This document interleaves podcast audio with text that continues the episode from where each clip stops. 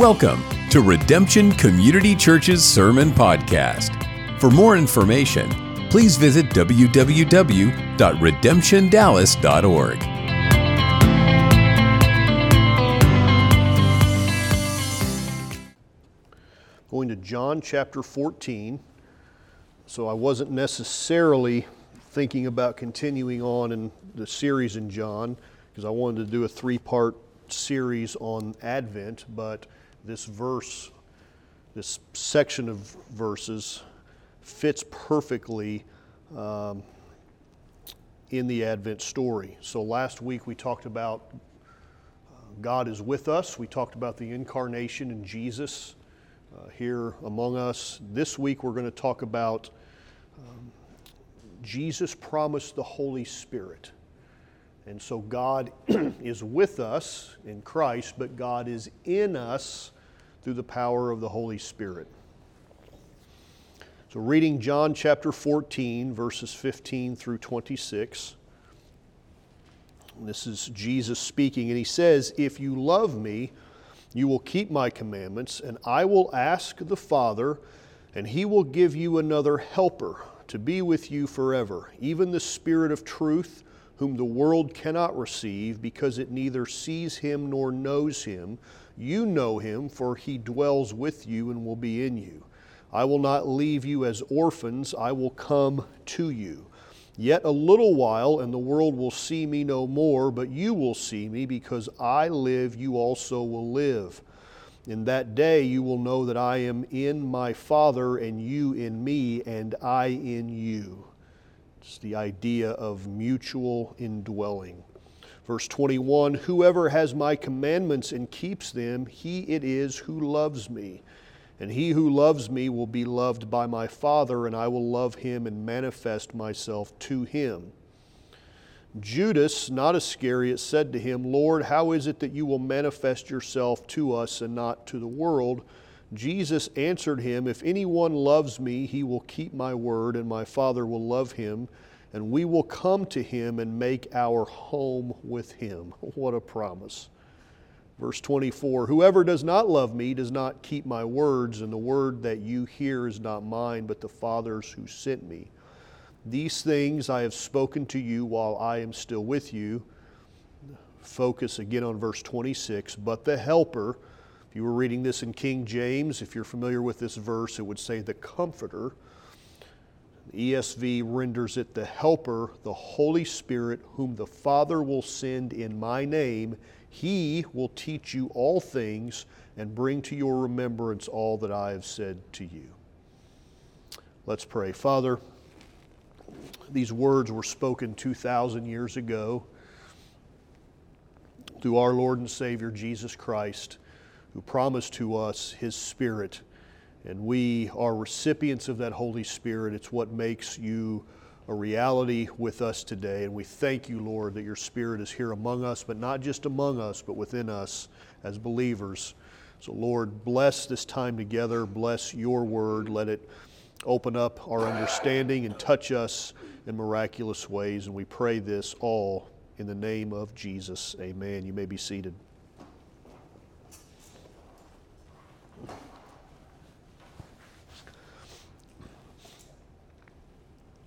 In the beginning, right out of the gate in the book of Genesis, we find that God dwelled with mankind in the Garden of Eden.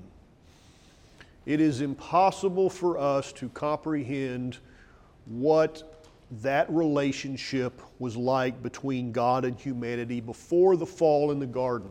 Before sin enters into the world, God walks with Adam and Eve. He walks with humanity. What is often missed if you just read the Bible and don't understand how everything fits together is that the Garden of Eden was the original temple. I could show you this in greater depth, but just suffice it to say that we should think of Eden as a garden temple. And the imagery for this is unmistakable, because a temple is not just a building that is made with hands. A temple is anywhere where God meets man. That is the definition. That's what defines and makes a temple. It's where man comes to meet God. It's where heaven comes to meet earth. And that is what Eden was. It's the place where heaven comes down and meets earth. And Adam and Eve, they function as a type of priest in the garden temple. They are caretakers. They are stewards of this garden temple. In Genesis 2, verse 15, this is before the fall. The Lord God took the man and put him in the Garden of Eden to work it and to keep it. Work is not a curse from the fall of man. Adam and Eve worked before the fall. Now, the Bible does tell Adam, from henceforth you're going to do this by the sweat of your brow. And there are things that come, consequences that come with the fall. But work in itself is not one of them. Work is honorable. People who like to work. This comes back all the way to the garden temple. God commissions Adam to work the garden. The same word that is used for work in this verse is used throughout the Old Testament to speak of serving God, and it even refers to the tabernacle duties in the temple of the priests in Numbers 3 and 4. So we have this word, this idea of work in the temple that starts with Adam in the garden. Eden was a sacred place. Adam and Eve serve as mediators between heaven and earth. And this is what makes sin even more tragic. They weren't just farmers who tilled the ground and just happened to eat the wrong fruit one day off of a tree. They were holy caretakers of the divine space on earth. God had entrusted them with this. And the story of the Bible is the story of God not only restoring mankind to right relationship. So a lot of times people see this as the overarching story of the Bible. God creates man in His image, mankind sins, he falls, so the whole story of the Bible is restoring this back to its creation. N.T. Wright argues, and I believe successfully, that this, what I just said, is a subplot of the Bible, but not the overarching theme of the Bible. The main plot in the Bible is that God is restoring creation back to its original order. And as a subplot of God bringing creation back to its original order, part of that is God bringing man back into right relationship with Him. Heaven and earth were divorced when sin entered into the world. God, since that time, has been restoring the creation. And this is Romans 8, just echoes all of this language and this idea that this is what God is doing, is restoring the creation. Mankind falls in Genesis 3, and by Genesis 3:15, immediately out of the gate, we find the promise, I will put enmity between you and the woman, and between your offspring and her offspring. He shall bruise your head, and you shall bruise his heel. It's a prophecy in Genesis 3 of what Christ is going to do to Satan. I'm going to crush your head, and your head is going to bruise the bottom of my foot because I'm crushing you. This is one of the first of many prophecies in the Old Testament telling us that one is coming to make things right. God would have a people. He would have one people in the Bible, the people of God. It begins with God calling out Abraham and making him the father of the Jews and the father of all those who believe in Jesus the Messiah. God gives Moses the law for the people to follow, and the law that Moses gives him, all these ceremonial laws of you can't eat this kind of seafood, and you definitely can't have pork, and your clothes have to be of one type of fiber, and on and on and on, all these things. This is the law. This is a placeholder to keep the people of God in the interim period of time between the time that God gave Abraham the promise and the fulfillment of the promise in Jesus Christ. The promise was and is that the Son of God is coming in human flesh. The person of the Son of God, Jesus Christ, is going to walk among us. That's the promise given. Divinity and humanity fused. God is His Father. Mary is His mother. John 1, the Word was God, and the Word was with God, and the Word became flesh and dwelt among us, and we have seen His glory, glory as of the only Son from the Father, full of grace and truth. And that's what we talked about last week. The first part of Advent, Christ with us, God with us in Christ, the first coming of Jesus. But the first coming of Jesus, you say, how in the world does the baptism of the Holy Spirit have to do with the Garden of Eden? It's because all of this restoration leads us to the first coming of Jesus, the first Advent.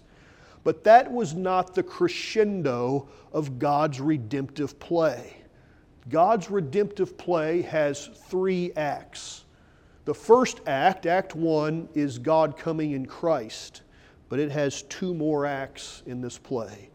Act 2 is the coming of God in the Holy Spirit, and Act 3 is the coming of God in Christ at the second coming. We are living in the middle of Act 2 in this redemptive play.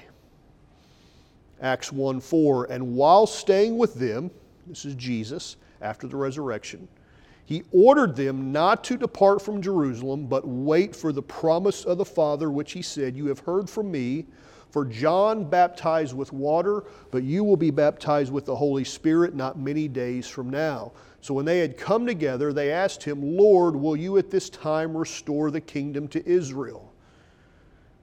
It's helpful to keep in mind that the Jews looked at Jesus as the one that was going to free them from Roman oppression. This is the idea of what the Messiah was. They were narrow-minded in their thinking. This is why John the Baptist has to say, "Behold the Lamb of God, which takes away the sins of the world." Because the Jews see Him as a very Jewish Messiah that's going to free Israel from their bondage, their captivity.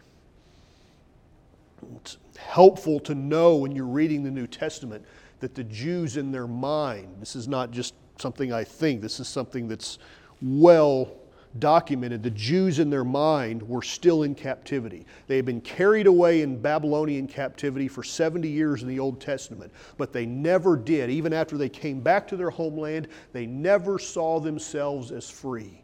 They were still in their mind captives, and now they really are, because even though they're living in their homeland, they are under Roman rule and authority. It's the Roman government who rules over them. And they look to Jesus as a Messiah, and they see Jesus as a failure because He did not restore the kingdom back to Israel. So they ask the question in Acts, "Lord, is it this time? I mean, you've went through the resurrection. Now, I mean, you're the one that disappears at tables." I read it last night. He's eating with these people after the resurrection, and the Bible says He vanishes from their sight. And then they're locked in a room, and all of a sudden He's showing up in their midst. "You didn't do this before the resurrection, Jesus. Now that you have all of this, are you going to restore the power back to Israel, the kingdom back to Israel?" And His answer was, "It is not for you to know times or seasons that the Father has fixed by His own authority, but you will receive power when the Holy Spirit has come upon you, and you will be my witnesses in Jerusalem and in all Judea and Samaria and to the end of the earth." And Acts 2 starts, and when the day of Pentecost arrived — Pentecost is a Jewish feast — they were all together with one place. They were waiting in Jerusalem like Jesus told them to do, and suddenly there came a sound from heaven like as of mighty rushing wind, and it filled the entire house where they were sitting, and divided tongues as of fire appeared to them and rested on each of them. They were all filled with the Holy Spirit and began to speak in other tongues as the Spirit gave them utterance. You skip down a few verses in verse 14. They had been accused of being drunk. It said all these people are babbling in other languages. So people from all over the world have come together to celebrate this feast. The Bible says that at this feast there's all these nationalities. There's Parthians and Medes and Elamites and all these people who speak different languages. And they now hear all these people that they know live in Jerusalem who are speaking their native tongue, worshiping God. And they said they're drunk. And Peter stands up and says, "Men of Judea and all who dwell in Jerusalem, let this be known to you and give ear to my words. These people are not drunk, as you suppose, since it is only the 3rd hour of the day. Their day started at 6 in the morning, so it's 9 a.m. They are not drunk. It's only 9 o'clock in the morning. But this is what you're seeing. And it was uttered through the prophet Joel in the Old Testament. In the last days, God declares, I will pour out my spirit on all flesh, and your sons and your daughters shall prophesy, and your young men shall see visions, and your old men shall dream dreams.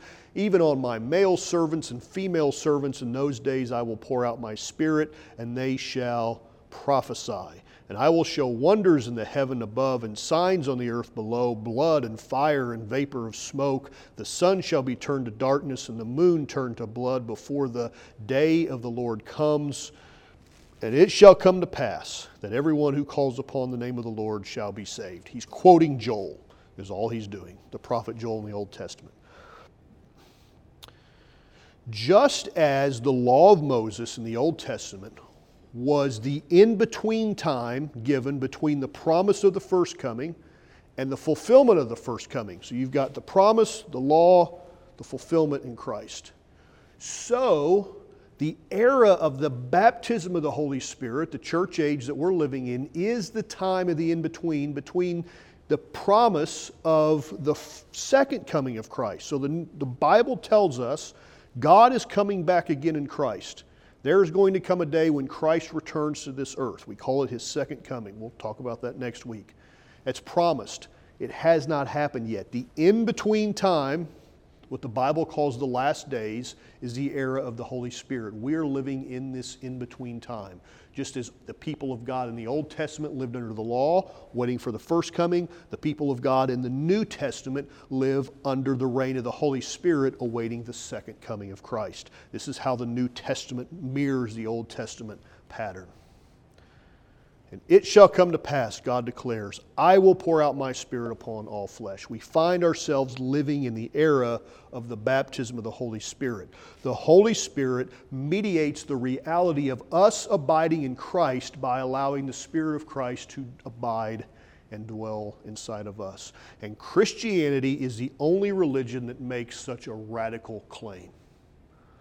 Islam claims in the Quran that we are near Allah.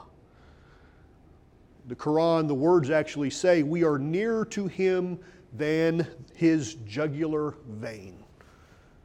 The writing of the Quran. But it does not teach that Allah dwells within us. It's quite the opposite. The idea in Islam is that Allah is transcendent. He is above the heavens and the earth. There is no claim that we could have His Spirit within us. But Christianity makes this bold, outrageous, and if we believe the Bible, correct claim that because it's in the Bible, that in Act 1 of the play, God is with us in humanity. But in Act 2 of this redemptive play, God gets even closer by dwelling with us, inside of us, through the power of the Holy Spirit. This is why the idea of the Garden of Eden is so important. Just as God would tabernacle with His people in the garden temple of Eden, just as God would tabernacle among His people in the temple in the Old Testament, His Shekinah glory manifesting itself upon the Ark of the Covenant, so now the Holy Spirit, who is not a thing, a lot of times we say the Holy Spirit like it's an object. The Holy Spirit is not a thing. It is the person of God Himself. It is a way of saying the Spirit of God, the Holy Spirit of God, the Yahweh of the Old Testament, not a portion of God, the Yahweh of the Old Testament, the one true God, is tabernacling within every single believer through the power of the Holy Spirit. What Adam and Eve enjoyed in the garden with God walking with them, what the people of God in the Old Testament enjoyed by God tabernacling one day a year on the Day of Atonement, where one man, the high priest, could experience the manifest presence of God. What people 2,000 years ago enjoyed by walking with God in flesh, we enjoy today through the power of the Holy Spirit. All of this temple language is echoed through Paul's writings. 1 Corinthians 6, he says, what? Question mark. Do you not know that your body is a temple of the Holy Spirit within you, whom you have from God? You are not your own. You were bought with a price, so glorify God in your body. The context of why he's saying that is, it's a lot of times this doesn't get pointed out. It's that Paul's teaching that we should not sin with our bodies. He's like, you can sin with your bodies, and your body is sacred. He's helping us to see our bodies are not just for physical means, but are to be used to glorify God, because God dwells in our bodies. We have a very Western idea that the physical is not, there's nothing spiritual about physical matter. All spiritual is this ethereal, invisible, and Paul's saying, no, your physical body is now the temple. It's sacred, it's holy, it's set apart unto God. So what is the Holy Spirit? Well, one, that's the wrong question. We should ask, who is the Holy Spirit? Because it's not an object, it's the person of God. So I'm continuing to read in Acts 2, because Acts 2 is a sermon. Paul is writing about David, so I'm skipping over a lot of this for time's sake, but Paul's writing about David and says he, meaning David, foresaw and spoke about the resurrection of the Christ. Paul claimed that David saw the resurrection of Christ in the Old Testament, and that he was not abandoned to Hades, meaning the grave, nor did his flesh see corruption. This Jesus God raised up, and of that we are all witnesses, being therefore exalted at the right hand of God, because Jesus has just ascended. Where did he ascend to? He's ascended at the right hand of God, having received from the Father the promise of the Holy Spirit. He, meaning Jesus, has poured out this that you yourselves are seeing with your eyes and hearing with your ears. For David did not ascend into the heavens, but he himself says, the Lord said to my Lord, sit at my right hand until I make your enemies your footstool. Let all the house of Israel therefore know for certain that God has made him both Lord and Christ, this Jesus whom you crucified. Now, this sermon that Peter's giving is going to be echoed by Stephen 5 chapters later. And Stephen, the response that day was they stoned Stephen to death. I preached on this chapter several months ago, and I think one of you had pointed out, yeah, but Stephen was also a little more inflammatory in his language. He kind of dug at them a little more. It's like, yes, that is true. But Peter reveals the same truth. This Jesus, who you just crucified, is actually the one that God sent to be your Savior. And God does a miracle. He opens up the eyes of their heart. They see it. When they heard this, they were, King James language was, they were pricked to their heart. This renders it, they were cut to the heart, and said to Peter and the rest of the apostles, brothers, what are we to do?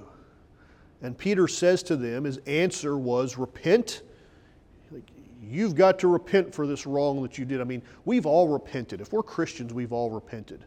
None of us, and we've repented for things that we're like, I can't believe that happened. We go before the Lord and ask for forgiveness. None of us have ever had to repent and ask God for forgiveness for murdering his son. That's what Peter's telling them to repent about. The first thing you need to do is to seek godly sorrow and repentance because you just crucified the Son of God. So first you've got to do that. And be baptized, every one of you, in the name of Jesus Christ, for the forgiveness of your sins. King James, remission. Most modern translations, forgiveness. It's the same word used for forgiveness in the original language is used for forgiveness here or remission here. Baptized in the name of Jesus Christ for the forgiveness of your sins. Yes, we pronounce the name of Jesus over people when we baptized, but please, please don't think that that's everything that this is referring to. We are vastly undercutting what baptism means if we simply think that this has to do with a formula. This is the idea of being baptized into Christ. You're baptized into His name. His name represents something. You are being buried in Christ. Paul is going to unpack this idea all through the New Testament about being buried with Christ. I am in Christ. The number one identifier in the New Testament for the people of God is the identifier in Christ or in Him. It's not the word Christian. It's not the word believer. It's in Him or in Christ. Over 100 times the New Testament will describe you and I as being in Him. And we identify by being in Christ through baptism. And you will receive the gift of the Holy Spirit. For the promise of this is for you and for your children, and for all who are afar off, everyone whom the Lord our God calls to Himself. Central to the work of the Holy Spirit living inside of us is Jesus Christ. When you think of the Holy Spirit, you should think of Jesus. So these ideas are tied together. It's the Spirit of Christ that is within inside of us. So what does this mean, though? What does it mean for God to be a Holy Spirit? Well, holy, I'm not going to spend a lot of time there because I think we know what holy is. Holiness is God's nature. It's like, God's holy, I'm not. God tells us, you have to be holy. That does not mean how you live. You cannot live moral enough to be holy. It has an effect of morality. But I've known some very moral, upstanding people. It doesn't mean they're holy. The only thing that makes you holy is when you have the holiness of God inside you. You are holy by belonging to Him. You are holy by proxy. Holiness is God's nature. God's by default holy. I am not. But what is this idea of spirit? In the Greek, you were to read Holy Spirit in the Greek, and I rarely, you all know, months and months and months of listening to me, you know I rarely appeal to the original language. I don't make that appeal that often. I think an overuse of talking about the original languages can create skepticism in the minds of people who, when they read it in the English, which is the only way that you're going to read the text, you're like, well, what does that really mean? It's like, as a good friend of mine says, we are fortunate to have lots and lots of good translations of the Bible.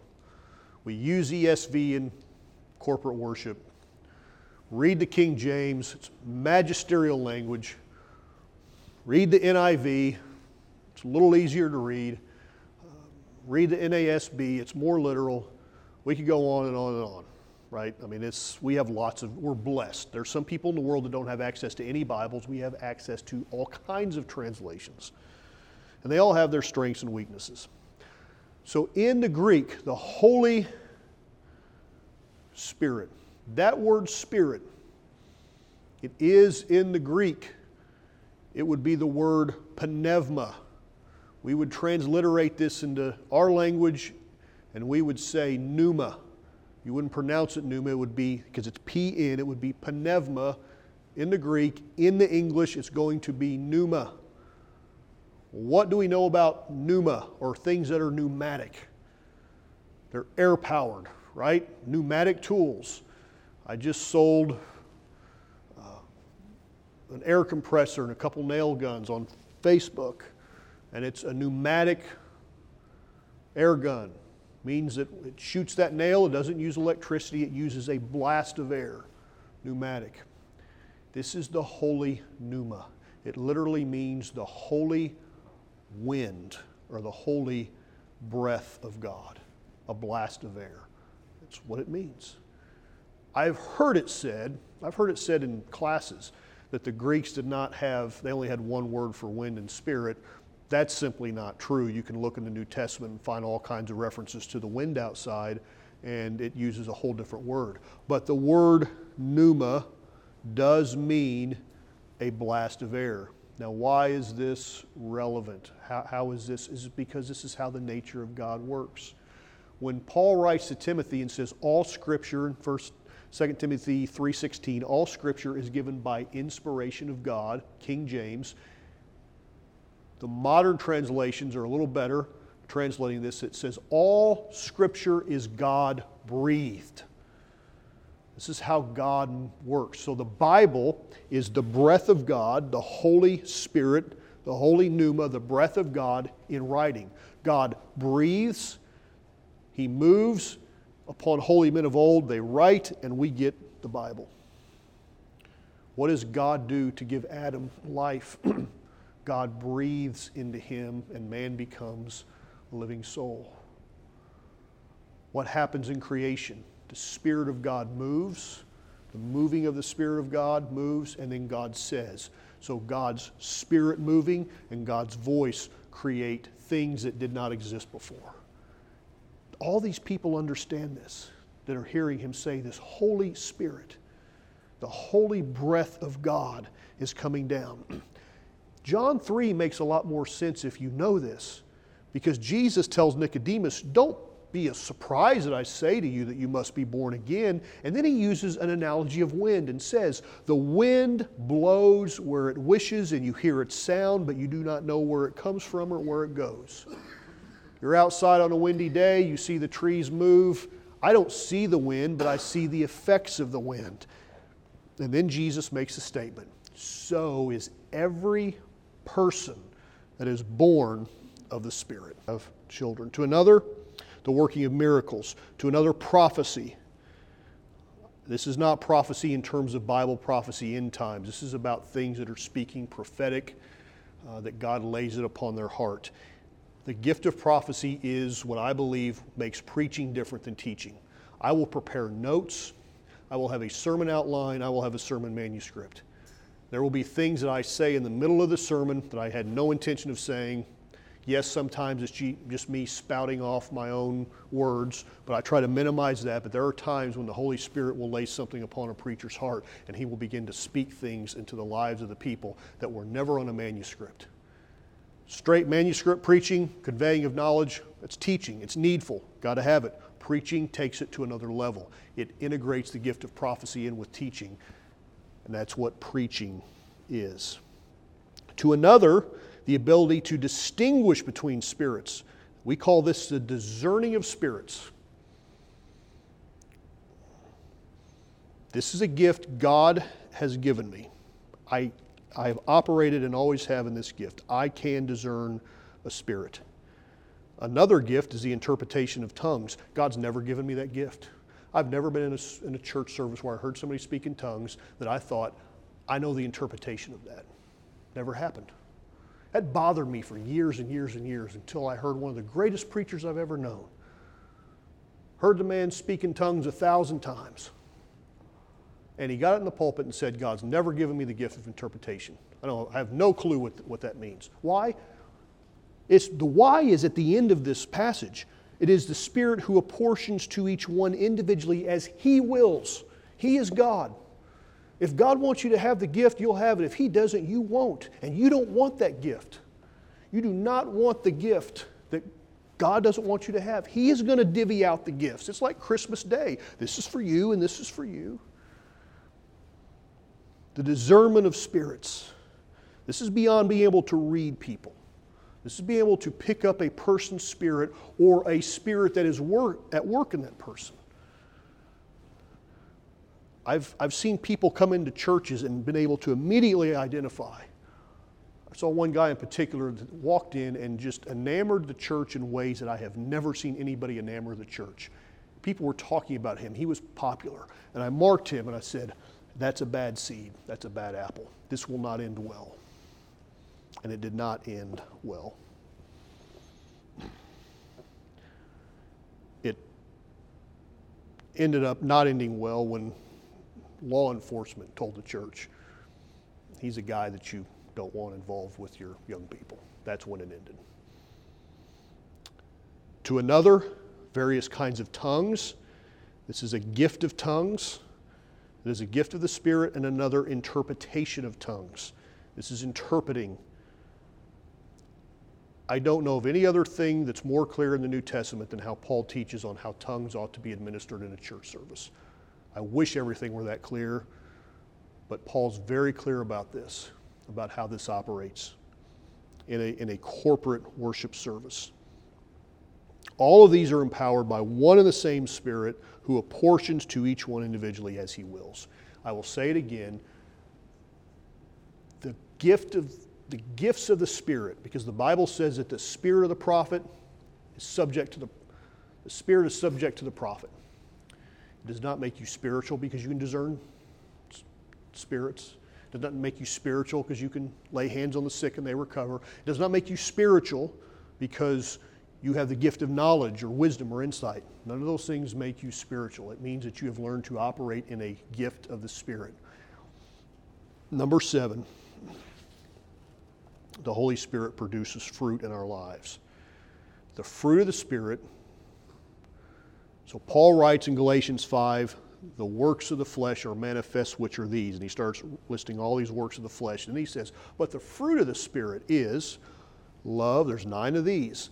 Love, joy, peace, patience, kindness, goodness, faithfulness, gentleness, self-control. Against such there is no law. And all those who belong to Christ have crucified the flesh with its passions and desires. If we live in the Spirit, let us also keep in step with the Spirit. It is not a matter of, I need to pursue the gifts of the Spirit or the fruit of the Spirit. It's not either or, it's both and. Believe people should earnestly covet the gifts. That's what Paul teaches. You'll covet these gifts, be used in these gifts. But while you're doing it, and this is the harder part, I think for people, this is the harder part, is manifesting the fruit of the Spirit. Love, joy, peace, patience, kindness, goodness, faithfulness, gentleness, meekness, temperance, faith. Against such there is no law. This is what it means to be Spirit-filled. This is how we know. The ongoing presence of the Holy Spirit is the ongoing fruit of the Spirit. The fruit of the Spirit manifests in our lives. And none of us are all of these things perfectly because none of us are exactly Christ-like. Does everyone know you as being full of love, full of joy, full of peace, complete, just full of patience, kindness, gentleness, self-control? Probably not. And neither do they know me that way. Why? It's because we still have all these areas of the flesh, the old man that still raises its ugly head, and that's the battle and the war until the end of time, until the end of our race. But we go back to these things and we say, Lord, help me be more loving. Help me have more joy, have more peace, patience, kindness, goodness. And as I am exuding, producing these fruit of the Spirit out of my life, let me also be used in the gifts of the Spirit as you see fit. This balance is how you can be used by God. Fruit of the Spirit, gifts of the Spirit, full of the Holy Spirit. Amen. Let's stand.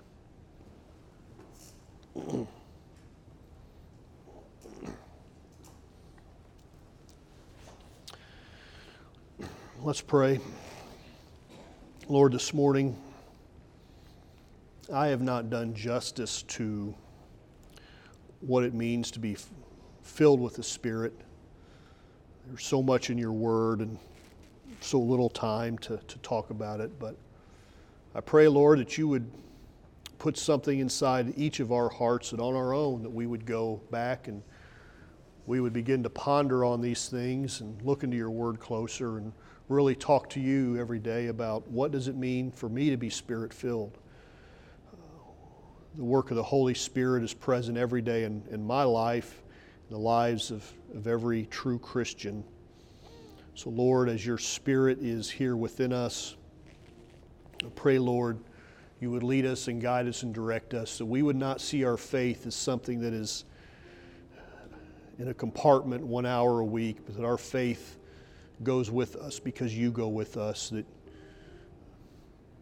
we know that where 2 or 3 are gathered together in your midst, that you're present, but we also know that our bodies are the temple of the Holy Spirit, that tomorrow morning when we get up and face battles, that we know that you're dwelling inside of us. Whether we feel you or not, we know you're there because your word says you're there.